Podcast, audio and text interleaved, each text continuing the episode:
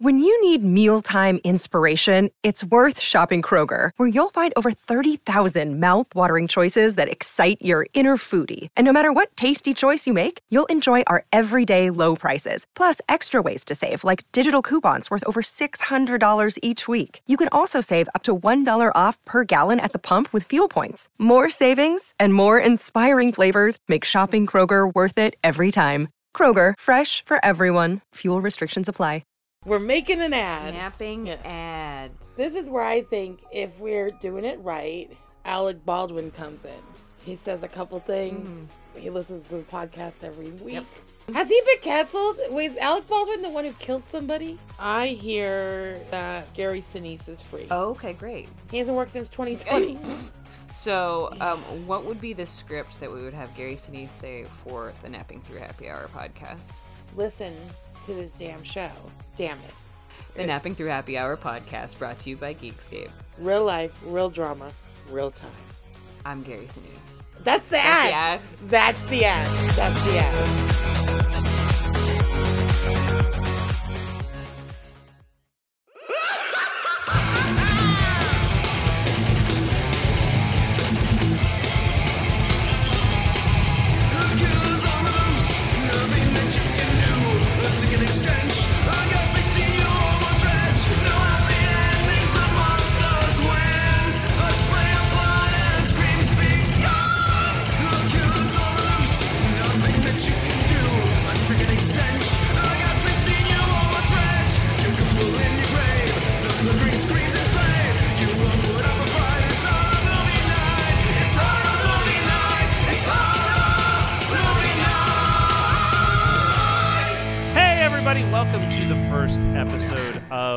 Listener Submit It Month. God, I love this month. I really do. Even though even though you all suck sometimes, I really do love this month. Well, let's see if they suck this time. So, the first episode that we're doing here is Maximum Overdrive. We did get an email from a listener. Uh, so, it says Recently, I just started listening to the podcast.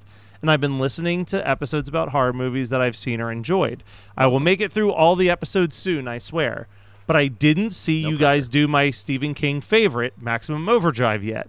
Between the whole soundtrack being AC/DC and that it's actually terrifying to think about machines and electronics coming to life and killing people could make such a good movie in my opinion. Love the podcast and I hope to hear my pick, Trina. Trina, And I do notice just throwing this pull out over there, that pick too fat. Sorry. Yeah, uh, I'm sorry, Trina. You didn't need Jesus that. Christ. Matt, I'm sorry. Jesus Christ. The Um, regret was immediate. so this movie, I mean, I'm going to read some fascinating things real quick. Now, I think most of us know that this is Stephen King's only directing gig.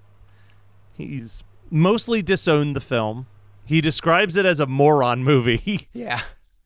he says that it was directed by cocaine more than him. There's rumors that Sam Raimi directed chunks of the movie on his behalf. No, I thought that it was Romero. Oh, Romero, you're right. George Romero. Sam Raimi, something else. Sorry, I'll get to the Sam Raimi thing in a second. And I've heard conflicting things here, uh, but the the thing I read was that King did consider it a learning process, and he never intends to direct again. More recently, I've heard him say like, "All right, it would be fun to see how I could direct as a sober person instead of like a coked up alcoholic." yeah. Um, we'll see. Uh, the other thing that I love about this is that Stephen King, they shot this movie in Wilmington, North Carolina. Stephen King rode a motorcycle from Maine to North Carolina so that he could ride alongside semi trucks on the highway. He wanted to get a better feel of how terrifying the big rigs would be in close proximity and get to know their loud sounds and movements. That's such a cocaine move. I was gonna say it's such a director move. So tomato, tomato. Yeah. when when King arrived at the studio on his bike for the initial production meeting, security guards would not let him through the front gate because they did not believe that he was part of any production that was taking place on the lot. His appearance was disheveled, and he kept rambling about how he was making a film involving killer trucks that came to life due to a space comet.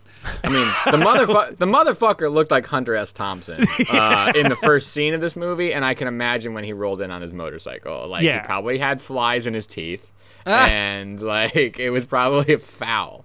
Wild call, also to make your face the first face that audiences see when they That- tune I into was the movie. flabbergasted. This is the first. this is the first time watch for me, and we're kind of dancing around what I would pick as my or what I paired as my beer. So I'm just gonna open it up real quick. It's called Live Your Dash, which Stephen King really lived his dash, uh, being a director, an author, an actor, uh, uh, stuntman. Uh, he's And the- incredible. and a Uh, homie. and, and, and an addict, uh, and a home, and a homie. Is that what you Yeah, said? and a homie. for to all of us. So live your dash from uh, one family brewing company. And I But, have uh, garage beer. Yes, Yes! that is a garage beer.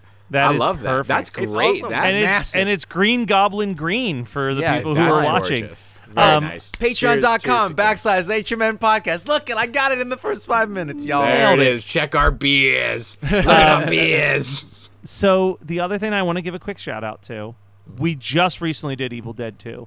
Turns out that for all the bad that Maximum Overdrive has brought into the world, the one thing it can get credit for is being the reason why Evil Dead 2 exists. Really? This is ar- This is argued. This is not this is argued. confirmed, but, But- I believe it. I believe it too. Stephen I King love has horror folklore. Give me like horror, like horror film folklore. Yeah. I love it. Well, Stephen King has always been a vocal admirer of the movie Evil Dead. Like he has written about it in multiple books and essays how much he loves it, um, and his high praise of the film is largely credited to why it was a success later on in life. Um, while making Maximum Overdrive, he heard that Sam Raimi and others were having trouble getting a sequel off the ground. So he brought it to the attention of the producer of the movie, Dino De Laurentiis, who then reached out to Raimi and offered to help produce Evil Dead 2. So theoretically, if King did not work on this movie, then that franchise maybe never would have existed. Yeah. Um, so you know, something Wow. good came out of Maximum Overdrive. That's pretty sick. Okay, I love that. Now, I love that for them. up for debate on the soundtrack. Do we think the soundtrack is something good that came out of Maximum Overdrive? You, here's here's okay. Here I don't I like AC/DC less and less as I grow older and older, for sure. Like it was a oh, great. but when you're in middle school, they're like the coolest band. It was ever heard of. Back in Black was probably like the first legit song I learned on drums when I started taking drum lessons, right? You know, the same way that Deep Purple is the first what that you learn on guitar, like Back Back in Black is the first that you learn on drums, I swear. There's a lot of songs about balls and there's a lot of songs about hell and I just get I grow And you were a fan it. of both of those things. I and was you said this is the band junior for me. high, man. That was that was Kyle. You know what? You're right. I take it all back. AC/DC is my favorite band. what, did, what did you do this week? I listened to Back in Black again. Um, no, the fact and that what- he shoves an AC/DC van in the first scene as well, it's just The- like he is putting every the credits are on the screen. The like yeah, not the words. The font, just the font there. of the band gets credited. Music by AC/DC. The font. I noticed that the too. van. The van is in that first scene, which honestly, let me just talk about this fucking bridge for two seconds. Oh, the least Um, effective bridge moment I've ever seen in a horror the- movie. uh, bro, that felt like a Richard Scarry book. Like that was that was like I literally this morning I read a book to my son about uh, it was a Richard Scarry book about watermelons falling down a hill. The the one page the page before it was like what do you think's in this truck and it's like the next page is all the watermelons from the truck falling down the hill and I was like this is absurd. Was the end of the book like a comet passing pa- across the earth? I, it might as well have been. This was a 69 page nice, a 69 page Richard Scarry book, which is Ooh, crazy. to me. Richard Scarry, calm the uh, fuck down. Yeah, it was a lot. It was just all you know, cars. you know what's appropriate is six to nine pages mm-hmm, long. Not mm-hmm. like that's, Oh, that's give him a range. Give him a range. One of those is the title page, so you can give or take it. You don't necessarily have to count it. Anyway, I, the the bridge scene was so, but there was the AC/DC van on the bridge, and then there was like the blatant. Um, instead of someone saying like, "Oh, goddamn" or "Golly gee," someone goes, "Hell's bells." Yeah. like It's like it's it's egregious. It's egregious. but honestly, like I I'm I watched this. This is the first time watching. I watched it with like a contextual like. This is Stephen King's directing. Like AC/DC's here. There's a lot of cocaine. Is the Um, cocaine in the room with you? Is the cocaine here? Do you see the cocaine? Uh, Blink is twice. it in that gas station? Grind your bathroom? Uh, and man, it was. I mean, it. wa- I didn't love it, but I. I did. I'm so glad I watched it finally. I think that there are good things in this. Well, no, Yeah. let me correct that.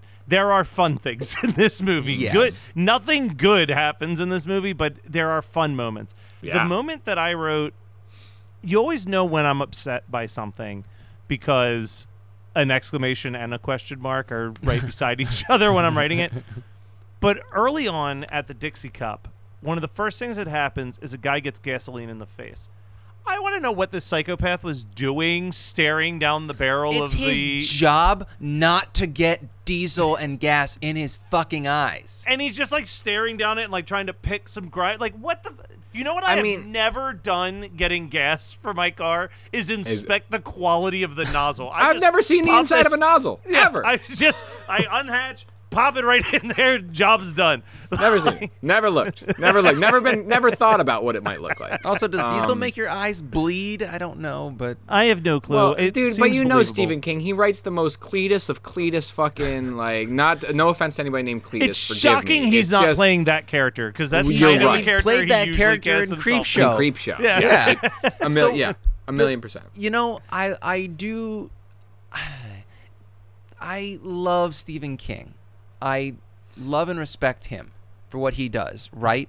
Um but he is kind of a fucking hack because every single story is people stuck in a building and they have to fuck and then get away out because there's a monster outside. Well, And no, like, let's be honest. Him. He did an Um, entire series called Under the Dome. Yeah, like I, I Fair. like the human Stephen King. I would love to have a chance to meet the human Stephen King. Everything about Oh, him he seems seems sweet, like a really sweet, down to earth guy. That still doesn't mean like if you asked me to make my top ten Stephen King books, I'd have a hard time around seven. like, because it's like, because like there's like a couple standout books that are like unique and like one that dark horse one that I always throw out there is Eyes of the Dragon. It's an early fantasy book that he wrote. But that It's was didn't he, did he write that by himself or was that one with someone? It was, He wrote I- that himself, I I'm pretty sure. I commonly think it's with Be- Peter Straub, but it's not. It's because Yeah. the There's one that Alice he Men came out with after. Peter Straub, and that's the Talisman. Yeah. Okay. Yeah, All right. yeah. Yeah, Eyes of the But Matt, Dragon uh, is let- literally just a children's story that he wrote He for his a- kids. n- yeah. and and but like, but then you kind of hit this thing where it's like, I don't like to give Family Guy too much credit, but Family Guy nailed it in the one book where he's just like, it's about a lamp that's possessed this time. Like, it's like how many inanimate objects has he possessed in some way? Where it's like, I enjoy Cell and I enjoy Christine, and I think theoretically, if you're reading the book Cujo, it's like mildly hinted that Cujo's also possessed beyond the rabies because the ghost keeps showing up in the Good kid's point. bedroom. Like Yeah, it's like it's- yeah. it's just like he's got all these weird shining is kind of a bit like there's like the he just hits Possessed. It's a possessed so- building. Yeah. Yeah, like right. he hits so many repetitive tropes, and like you said, like oh, here's the part where someone's gonna have sex and then have to escape the building that they're trapped in. Like the Hmm. mist is is like Stephen King's like magna opus, while it's But it's because it's a novel. novella. Yeah, That's like- why it's so good. Because Yeah. like, Yes. well, I mean, his and- novellas are better. You and I have talked about this. Yeah. No, I, I It's- feel like I've said on the show so much Yeah. too. Is the short stories are like His I mean, short no- stories are really good. So let me ask this question real quick. We did mention that um, this is based on the short story Trucks. Now, I remember being a child of the 90s and early 2000s going to the video store and seeing that there was a TV movie called Trucks that was based on the short story that had a, a pretty decent cover. It was just a skeleton driving a, a pickup truck. But um, I've never seen it. Wasn't sure if either of you had ever seen it. But uh, I think it's just a made for TV remake of that short story, which theoretically means it's a made for TV remake of Maximum Overdrive. Um, wow, I know I've never, I've never, I've never seen it. Nobody rings a bell. It's Canadian. Uh, wow, no, no idea. Trucks used in the film on Wikipedia. Very cool. Uh, no, I've never seen it, but I know that cover. Yeah, I was like, I know that cover. Very the with the great tagline: "You turn, you die." Ninety-seven. that doesn't bode very well um, for anything. Uh, released two days before Halloween on '97 on USA Network. Okay, all right, So- very interesting. So here's a really dumb Matt Kelly's a fucking nerd fact that obviously you could have gotten on IMDb trivia, or you can be Matt Kelly and have all of these thoughts pop into your head quicker than you can write them. Um, we have this creepy Bible salesman who just could not keep his hands to himself with a hitchhiker, and when they get out of the car, he says something to her, and she yells, "Eat my shorts." Now, this is three years before The Simpsons, but the woman who voices Lisa Simpson is in this movie as the is as the bride, and when Bart Simpson said "Eat my shorts," it was a reference to The Breakfast Club, starring Emilio Estevez, who's the star of this movie. So this is the bridge between Breakfast Club and The Simpsons, And the bridge malfunctions. and it because this movie- malfunctions into a Richard Scarry watermelon story. So That's Um, crazy. Do you want to? And and if we're talking about that scene, I believe that almost every stunt got ruined in this movie. They had so many problems. So many people got hurt. The director of photography lost an eye. Yeah. And he Yeah. sued King for eighteen million dollars, and they settled out settled out of court. Which Hey, here's some advice: Don't be drunk or high while directing a movie with a lot of special effects. yeah, Yeah, that's a that's a day that's a day that you lay off the sauce. I don't know, You, uh, Or the snow, fucking, depending. or the snow. you you get out. You just, or you have your your AD or uh, whoever else, your second unit. Just direct it. Just do it. Just go do it. You don't need to be there, King. Uh, Yeah. You're good. That was crazy. When I read that, I was like, that sucks. That Yeah, that's not is great. a nightmare scenario. I mean, I was thinking of you when it happened. I was like, oh We- shit. dude i think of i mean i think of obviously there's so many times that we talk about now of dangerous set precautions and you know obviously we're talking about striking stuff and that is not necessarily because of physical danger but of, of mental and hourly and financial danger that everybody's in but like they did not give a fuck they did not give a shit back then uh, No. and uh, the fact that the fact that they were like let's not worry about keeping the cinematographer safe let's not worry about keeping anybody safe but like No. particularly the cinematographer like And blades almost a movie run called blades had a better Yeah, yeah, Blades had a better safety. Th- well, look, and we've talked about this when we've discussed like the strike in our previous episodes. Like when A24 or Kevin Smith or my fucking friend Crispy can get the approval to shoot their film because they can fulfill the A the the SGA and Yeah. Writers Guild requests of payment, Yeah.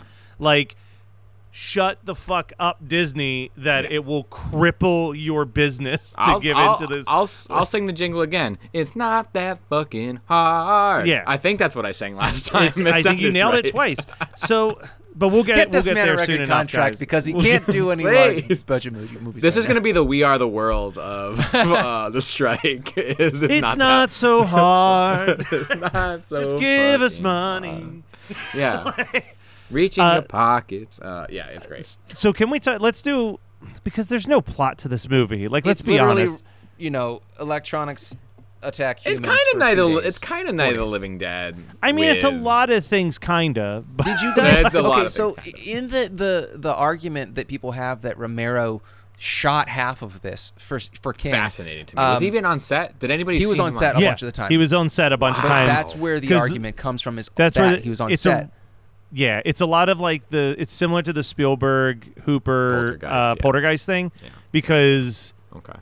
probably a little bit more so because with that one you have at least two can established direct, directors. yeah. Yeah, like this one, it was like Stephen King was like, "Let me call my buddy George and see if he can help give me advice." And I think George just did what some frustrated friends do at a certain point, where you're just like, "Just give it to me." I'll tell. You. Yeah, yeah, yeah. Give me the fucking thing. Yeah. Um, but Yeah, the, the, the, the argument of that of Romero shooting a bunch of scenes is people are positing that like, oh, that's a Romero shot. Oh, that's a Romero angle. Like, I don't know No, what to Rom- look for. It, I was gonna say, I I- don't think that Romero like I would understand if someone said, and I think that's why earlier I accidentally said Sam Raimi and not George Romero, and I think it's because it makes more sense for someone to be like, "That's a Romero, that Well, like 'cause that's, that's a a Raimi director. shot, that's a uh, yeah." Like Right. Sam Raimi is someone who has angles, or the aforementioned Tobe Hooper. Like I've Mm-hmm. watched enough Tobe Hooper where I'm like that. Like he, prime example. Like we've talked about, we did an episode on Eaten Alive. Eaten Alive, even if you didn't know who the director was, there is a certain level of like, man, this feels like Texas Chainsaw Massacre. Like it's like the lighting and the craziness and the close-ups and all that. Right. Like Right. George Romero has never been a director that I've been like, oh, the visual artist that is George No, Romero. no, no, no, no. I think that there's like, I, I honestly, I, it's so fun that we're having this conversation because I, I think that I, I'm gonna I'm gonna try not to soapbox it too bad. I'm gonna just step up real quick and then step back down. There is a de- there's a difference. Like there's a, a a distinct difference, and there's not a reason to talk down about one or the other. But there is a a, a visual director, and then there is like a, a content director, mm-hmm. and not in the sense of like YouTube content or what you know whatever. Like, but I just mean like Romero is in the sense of horror. Like Romero is one of those people who is like talking about content, context, the idea, and like that's the direction, right? And it's like the visual supports that, but it doesn't necessarily like you know completely um, delegate that. And then on the other opposite end is like Sam Raimi does stuff, and it's like so much a visual medium and so much like this is what it does when in and then the content sort of follows that and it's like i think horror is a great place to explore that in a lot of ways like because Yeah. the the Well- ideas and the thoughts and the stories can be so big that like you can explore both of those things but i i just i i'm i'm fascinated by the dichotomy of those two things and there's probably more like offshoots but just on a foundational level of like what i'm thinking about right now Yeah. um that's that's two distinct things that are both worthy of exploring and praise and to be able to call somebody a, a good or bad director No, I agree. And I, I actually heard some, I forget who it was, but they were saying, they were reviewing a, a movie and they said, like, this movie likes to remind you that you're watching a movie. And, like, what they meant specifically, it was like, there's no just like, hey, here's a shot where people are talking. It's like, here's the drone shot and here's the crane shot. Like, mm-hmm. and I would never say that Romero has made a movie that makes sure that you don't forget you're watching a movie. He is a very, like, set it and forget it with the camera type director. So, yeah, saying that Yeah. it has angles and shots is like like a movie? Like, like, it's like okay, this, this is you guys are doing wonders for my self esteem right now because like I was so worried that I had missed something. oh that we are going to be like what are you an idiot? Look at all these iconic camera shots that you've forgotten in all these massive movies. No, Um, no. There's well, no. There's there's there's um. And not to say that there's nothing here. Uh, it's very fun. I mean, even my background is like a great wide shot of like Yeah. the gas station, and you know, like everything's. I'm not. Nobody doesn't think about a it's particular not a thing. poorly shot movie like You last know. week's movie was a more poorly shot movie than maximum For sure. Right, right. But it's like you know, but they use there's- really nice film stock. That's like a Yeah. really, that's a big compliment. did. No, there's just I think that like I think people get wound up and the the easiest thing to point to about a director's repertoire is something visual, right? Yeah, Because you can sure. be like this is a thing, here is it, it's concrete, it's black and white like they did this, right?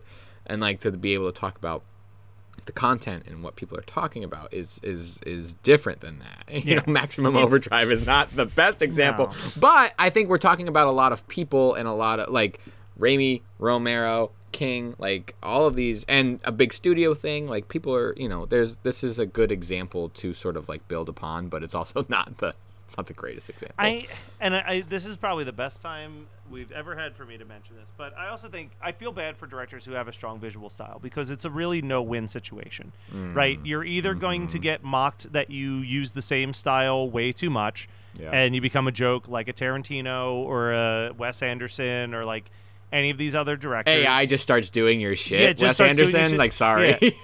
or the flip side is you do try to do something different and then everyone hates it because it's not what they've come to expect from you like when Kevin Smith tries to go and do something other than like a dialogue heavy static shot movie or mm-hmm. when Rob Zombie does something like The Munsters like not saying that they made great movies but it was like those movies were destined to fail no matter what because it's like the audience who's going to watch it is already going to be like this isn't what I've come to expect from this person Right. like so you're just kind of you're you're it's uh, you're damned if you do you're damned if you don't Well, Um, this is it's it's the rigidity of art when it's commercialized, Yes. in my opinion. Yes. Because Yes. like rigidity is an important capital R word. it's a bad word. Um, well, the thing is, is that like, it's it's odd when you become known for an aesthetic, and then you want to branch out because there's a financial contract between you and the watcher, the viewer, and Yeah. um, or listener. I mean, like if if you know, like, but the, the the the joy of being a musician is that I can have five bands and they can all be different aesthetic change choices that are different. Um, But I mean, George Romero couldn't be like, yeah, I'm gonna do a rom com. You know, it's what just, it Wes Craven did it. It's- Music of the heart, baby. Yeah, yeah. they get him an Oscar now. But no, but you're right. I think that uh, unfortunately you do fall into it's it's so it's it should not be singular. Director should not be singular. like it should not like you work with a team the whole time and it should not be singular. However, it is you are the point person for a project and a lot of and a lot of times. Besides Yeah. like maybe a lead It- actor or potentially a writer. But like I I don't know how true this story is, but it, there's a documentary called "The People versus George Lucas" that's uh, just about the history of the Star Wars films and the way that the fandom really turned on him in like the mid to late '90s uh, for you know digitizing his movies, adding in extra shit, all of that stuff. Um, but one person, I forget who it is, but someone who's like a friend, like a director who's like friendly with George, uh, yeah, with George Lucas, and he said like I remember walking into his office, and there was stacks of scripts, and I said, "Oh, what are these?" And he literally said they're the movies that no one will produce because it doesn't have Star Wars at the front of it. Like, like it's like mm. sometimes you just get like trapped in this situation, and I think a lot of the complaints that we that people throw at the prequels, and this is not defending the prequels at all because they are pretty fucking awful. But I think that it was like George Lucas being like, "Well, I want to make a movie about politics, and I want to make a children's Yeah. movie, but Yeah. no one will fund it." Unless I put Star Wars on it, and then I make this my child, my children's film, and this is my political drama, and this is my, you know, like, and I've heard someone say something similar when it came to like I, I knew a friend I had a friend who made a lot of very well received high profile like porn parody films and he said like no one's ever going to give me money to make a Star Wars movie Right. but if the option comes so like of course if the option comes up to do a Star Wars porn parody I'm going to make it the Star Wars movie I always wanted to see blast. while So I'm with- doing let's it go. like penetration. Yeah. like good. all right so I mean, literally, what could make Star Wars better? yeah, exactly. um, so, so let's talk about real quick because we are running really long, but we've said really nothing, and that's because there's really nothing to say. Let's just talk about some of our favorite sorry, moments. it's all right, Trina. Here's some of our. f- well, let's go kind of round robin a little bit, just naming some of our favorite moments that happened in this mm-hmm. movie because there are some like gnarly fucking Yeah. scenes in this Yeah. movie for sure. Yeah. Well, Yeah, the I mean, disappointing I- thing for me is that the, the my favorite scene is the the killer soda machine. So it, it oh. it's out of the way within the first ten minutes. Dude, that the the one two punch of how gnarly that head wound looks on and the dude. they had to cut. Did you? They, it was like well, it was the kid they had to cut. The kid getting smushed by the steamroller. no, that was another. They, they were Oh. all. So apparently there was an X-rated version of this movie um, that Stephen That King, did sho- include the original cut, Stephen King showed to George Romero, and it made George Romero sick to his Yeah. stomach. It was so gory, which is fucking wild. That sounds like apocrypha to me, but um, but But King High on cocaine showing Romero Yeah, like- an X-rated cut of Maximum Overdrive. This fucking shit that I, uh, but like that I, You were that there. You were there three I- days. Listen, I believe that story. I just don't think Romero, Romero was sick to his stomach from the violence. It was No, sick of trying to keep up with Stephen King talking to him. for, for sure. But the the He's talking a mile a minute while pointing at the movie. I think that there was like 13 seconds or something f- where the the the coach gets hit in the forehead with um, one of those coke cans and our version the theatrical version you just see this indentation this gory indentation where the coke can basically like dented in his fucking skull. But apparently with the original it gets hit and then it blistered like there was there was a, a, a bladder underneath it it blistered and then pops and then Oh. he's dead. So like but that's gone like we're not gonna get Oh. That's we're gone. And then the that. kid, the kid getting ran over by the steamroller. Um, the original effect that King wanted was that he wanted there to be blood packs attached, so that it, when it ran over the dummy, it would start to show a red smear Mm-hmm. on the wheel and leave like a red trail behind it. But apparently, they loaded it so much that it just burst and sprayed blood everywhere, and it looked like the head fully exploded. And King he's like, all about- perfect. yeah, Yeah, he's like, this is amazing. uh, but yeah, so that I, I, so the other one that ca- kind of grabbed me is similar. It's at the Dixie Cup when the one dude gets like full on slammed by the truck and his head just bursts onto the grill Yeah. of the truck. I was like, holy shit. It's- It is kind. It is a gnarly movie. Yeah. Uh, I my I honestly I loved when Wanda just came out and was like, "We made you. Yeah. we No, made you." She's You're taking close. You're credit close. for. Goes. Who made who? oh, yeah.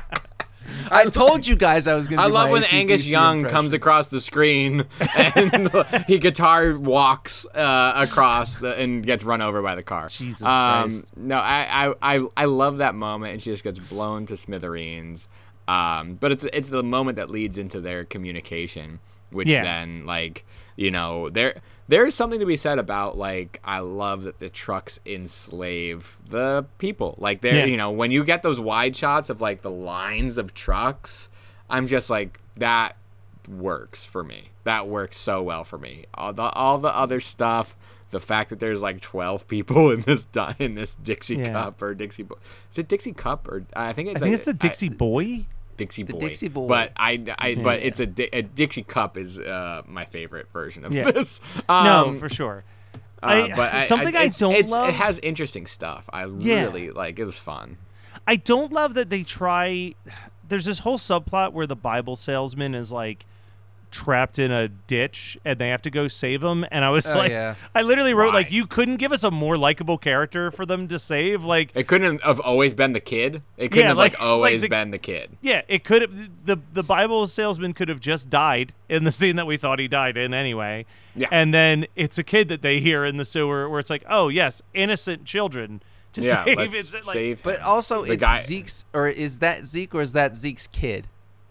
The guy with the I gets the, remember. the diesel in his face. That's his kid. It's his kid. Oh, well, look at that. his See. I missed didn't that. that I missed together. That. didn't put Right? together. Well, his name's I- Deke, so sure. Oh, Deke and Zeke. That Yeah. that sounds like okay, a Stephen King so, thing. Yeah, no, no, no. That, that, that is the guy's son because he was like, "I'm gonna go get my boy," and then he gets fucking, you know, run over. And then Oh, they man. tell, don't they tell the kid? And I, hey, your I daddy's really, dead. Daddy's dead. And he's like, I can't believe it.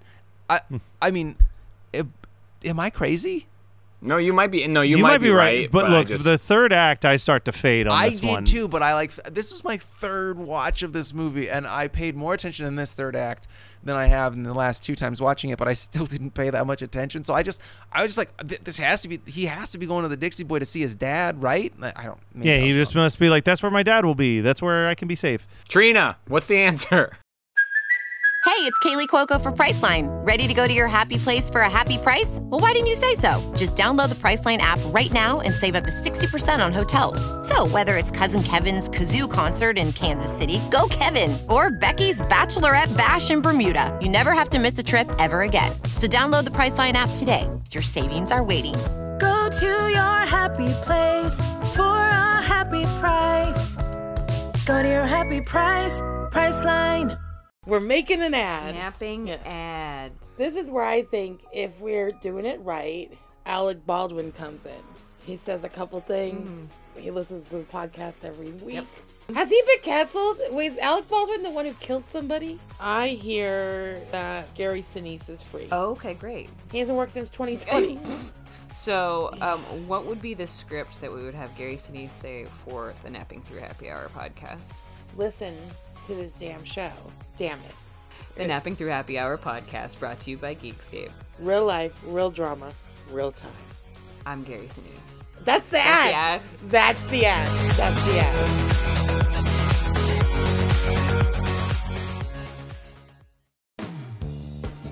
Hi, friends. The world got you down. Don't be sad. Listen to $2 Late Fee with Zach and Dustin. $2 Late Fee is the podcast that celebrates the best decade of entertainment, the 1980s. We pick a movie and soundtrack from our youth that we loved and see if it holds up today. We also interview your favorite celebrities from that era. All in the spirit of positivity and togetherness. Check us out at $2latefee.com. So, since this was not picked by one of us in particular, it's just picked by Trina, who thinks that they have the best double feature to kick us off here? Oh, uh, All right, I'll go first. Yeah. um, I've got a perfect double feature for this, guys. Don't you worry. Good luck coming up with something better than this. Tremors. Um, Oh, another shit. movie where a bunch of It's the people are exact trapped. Same movie. uh, I'm gonna say Savini's Night of the Living Dead. I think that that's a fun one to match. Is that the with this. 1990 one? 1990. Yeah. yeah, yeah. Great yeah, movie. yeah.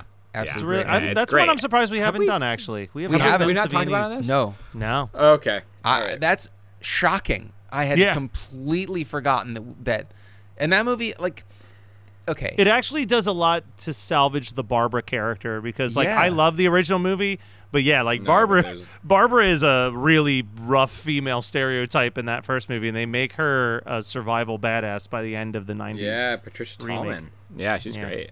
Uh, I just I I love that vibe, and now with all the Romero talk, I've been thinking about it more. So yeah, no, and and I'm gonna go with, um, I'm gonna go with uh, Graveyard Shift just because yeah, it is equally insane, but more watchable. I guess like it has Yeah. a better rewatch value than than Maximum Overdrive. It's just, i think it's because it has lulls, so you don't get exhausted. Where like this movie, it's so front loaded, and then drags. You know what I mean? Like yeah, okay. like- Uh, the like pacing, it's- Graveyard Shift is- so much yeah. better. Yeah. Yeah, graveyard lulls shift as you- LOLs or lulls. with a L U? U L L. It can be nice. both, Okay. baby. It can be both. It's got lulls. Uh, Wow. All right. Does anybody have anything that they want to uh, promote that's not a movie or a TV show? Guys, let me tell you something I learned the other day that blew my mind. Please. So we had on One Hit Thunder my friend Taylor, who uh, just successfully crowdfunded his documentary "Getting Lost" about the history of the TV show Lost. Now he directed uh, the Pick It Up ska documentary, and he directed the last blockbuster that was on Netflix. Nice. Yeah. Nice. He told us a little. We were talking about the strike on the episode, and he told us a little bit. And I, I'm sure that this is common knowledge to some people, but I still want to share it because it was interesting to me. It's important for the general public to know. It's important for the general public to know. The last blockbuster was the number one documentary on Netflix for, I believe it was three months or something like that. It was insane. It, it was like one of the most successful documentaries on Netflix. He's like, what you don't know about that documentary is that they literally lowballed us to the cheapest price that they could possibly pay us for the movie, saying that they don't think anyone would care or be interested in the movie. All of a sudden, promote the shit out of it. It becomes this huge thing. But their contracts have an NDA where they don't have to tell you what the numbers are or how much money they've made off of it. They only pay you once. There's no such thing as a residual check for your thing being a success. And uh, he goes, they own it. He's like, I, I, I have no control over that movie coming out in any other format. Like it is, it is fully their product now to do what they do. Now he's like, now keep in mind because I signed that deal and that was such a big deal, it made it a lot easier for me to get people on board to do Getting Lost. And it, he's doing, uh, he's doing percent. a. I'm very interested to see this. It's his first feature film, jumping on the bandwagon of people doing like hey, here's a copywritten character that's about to no longer be copywritten, a la like a Winnie the Pooh, uh, Blood and Honey or whatever. Uh, he's he's like, I wanted to do the dumbest one I could think of, and he goes, turns out the copyright on Bambi's running out, so I'm doing a vampire deer movie called Vampire. Wow. Fuck yeah, dude. this is what people are striking about is like it's insane that, that someone could have the most popular thing and he said like what they paid you was like you just barely got past breaking even on like all of the costs that Yeah. go into making a documentary it's like which oh, is cool. which can be a lot but also oftentimes is not No. right like i mean it's it's a lot for a person for an individual person yeah for an but, like, independent person making a thing like things It's add up but- movie clips add up but for netflix add up. buying the thing for Yeah. you is not it's it's Yeah. a- so this it's is the stuff, and it's and they literally have no need to ever tell you that stuff. So this is why we're not talking about movies or TV shows, even though Scott and I watched a delightful documentary about sharks. Good fucking Mm-hmm. time. Bouncing off of that, you know what I'm going to promote? Going on road trips to hang out with friends. god Uh, bless I- it I had an absolute blast. Went to Akron, and you know what? Actually, I'm going to promote the Retro Attic, the home of the $2 CD.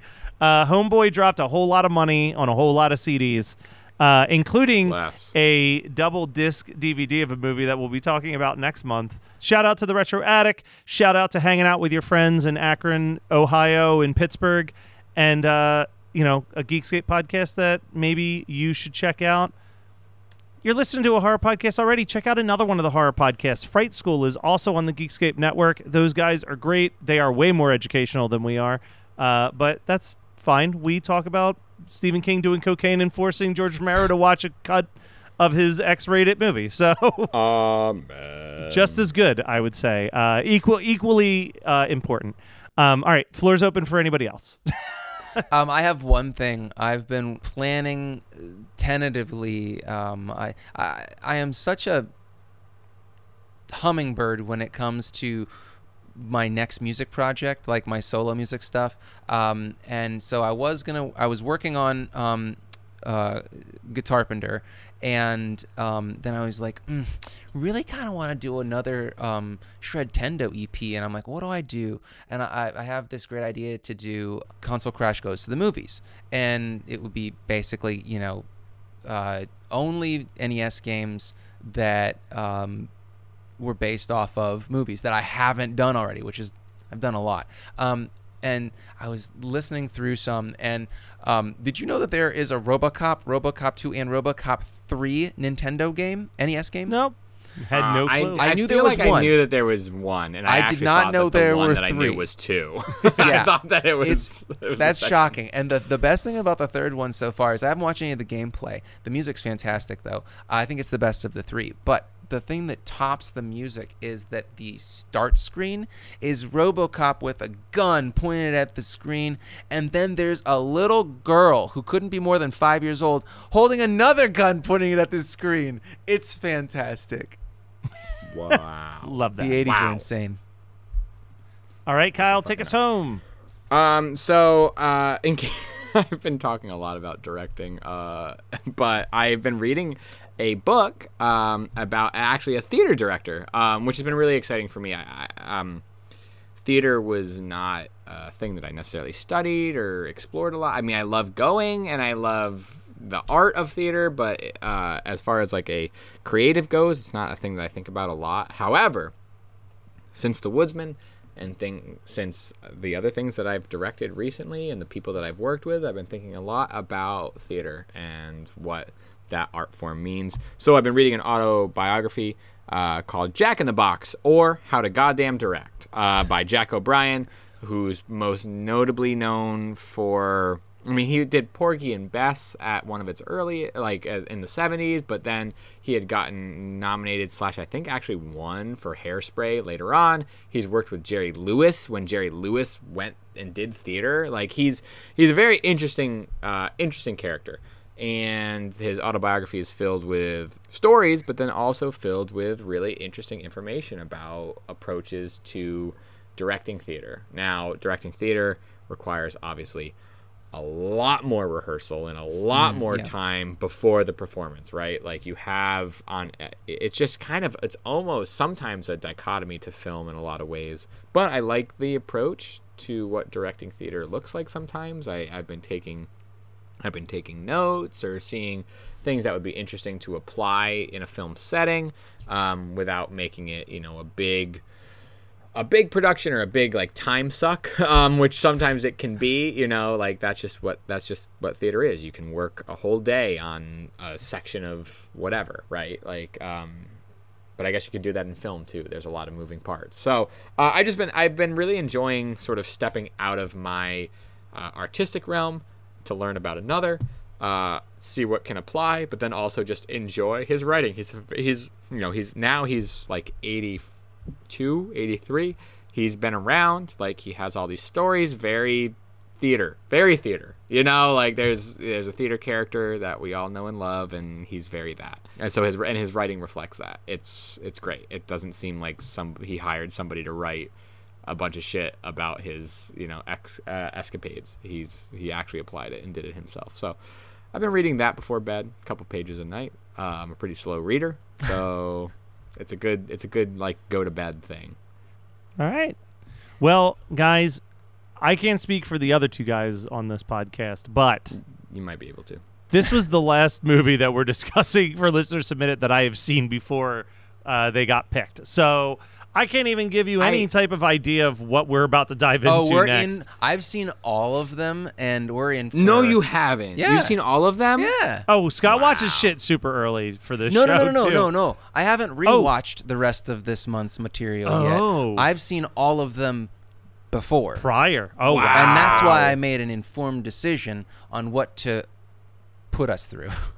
All right. Mm. Well, beautiful. guys, I will tell you this much. If you want to know what movies we didn't pick, hop on over to the Patreon, patreon.com backslash HMN podcast. We'll have a nice little 10, 15 minute episode of us just going through the rejected titles and uh, letting those people know should they try to resubmit that or, or is uh, try a different movie entirely. Uh, so stay tuned for that. Uh, I mean, if you're on the Patreon. Uh, otherwise, we'll be back with more listener submitted month. And before I forget, next week Scott and I will be at RetroCon. So if you are anywhere near the Philadelphia area, uh, we will be in Oaks, Pennsylvania on Saturday and Sunday, uh, selling things. So come and check it out. Smiles. So we're, we'll be selling smiles. And hugs and They're love. very expensive though. Hug, no kiss.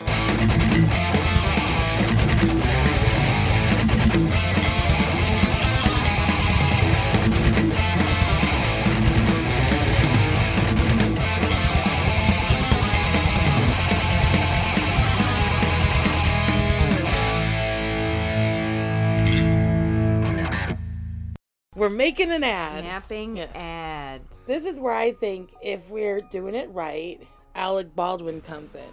He says a couple things. He listens to the podcast every week.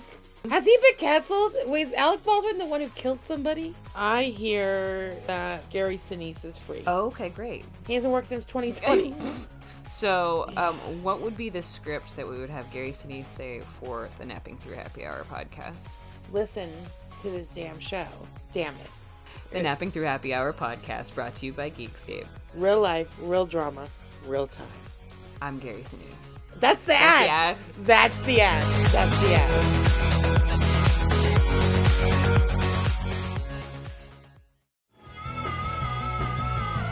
You're listening to the Geekscape Network.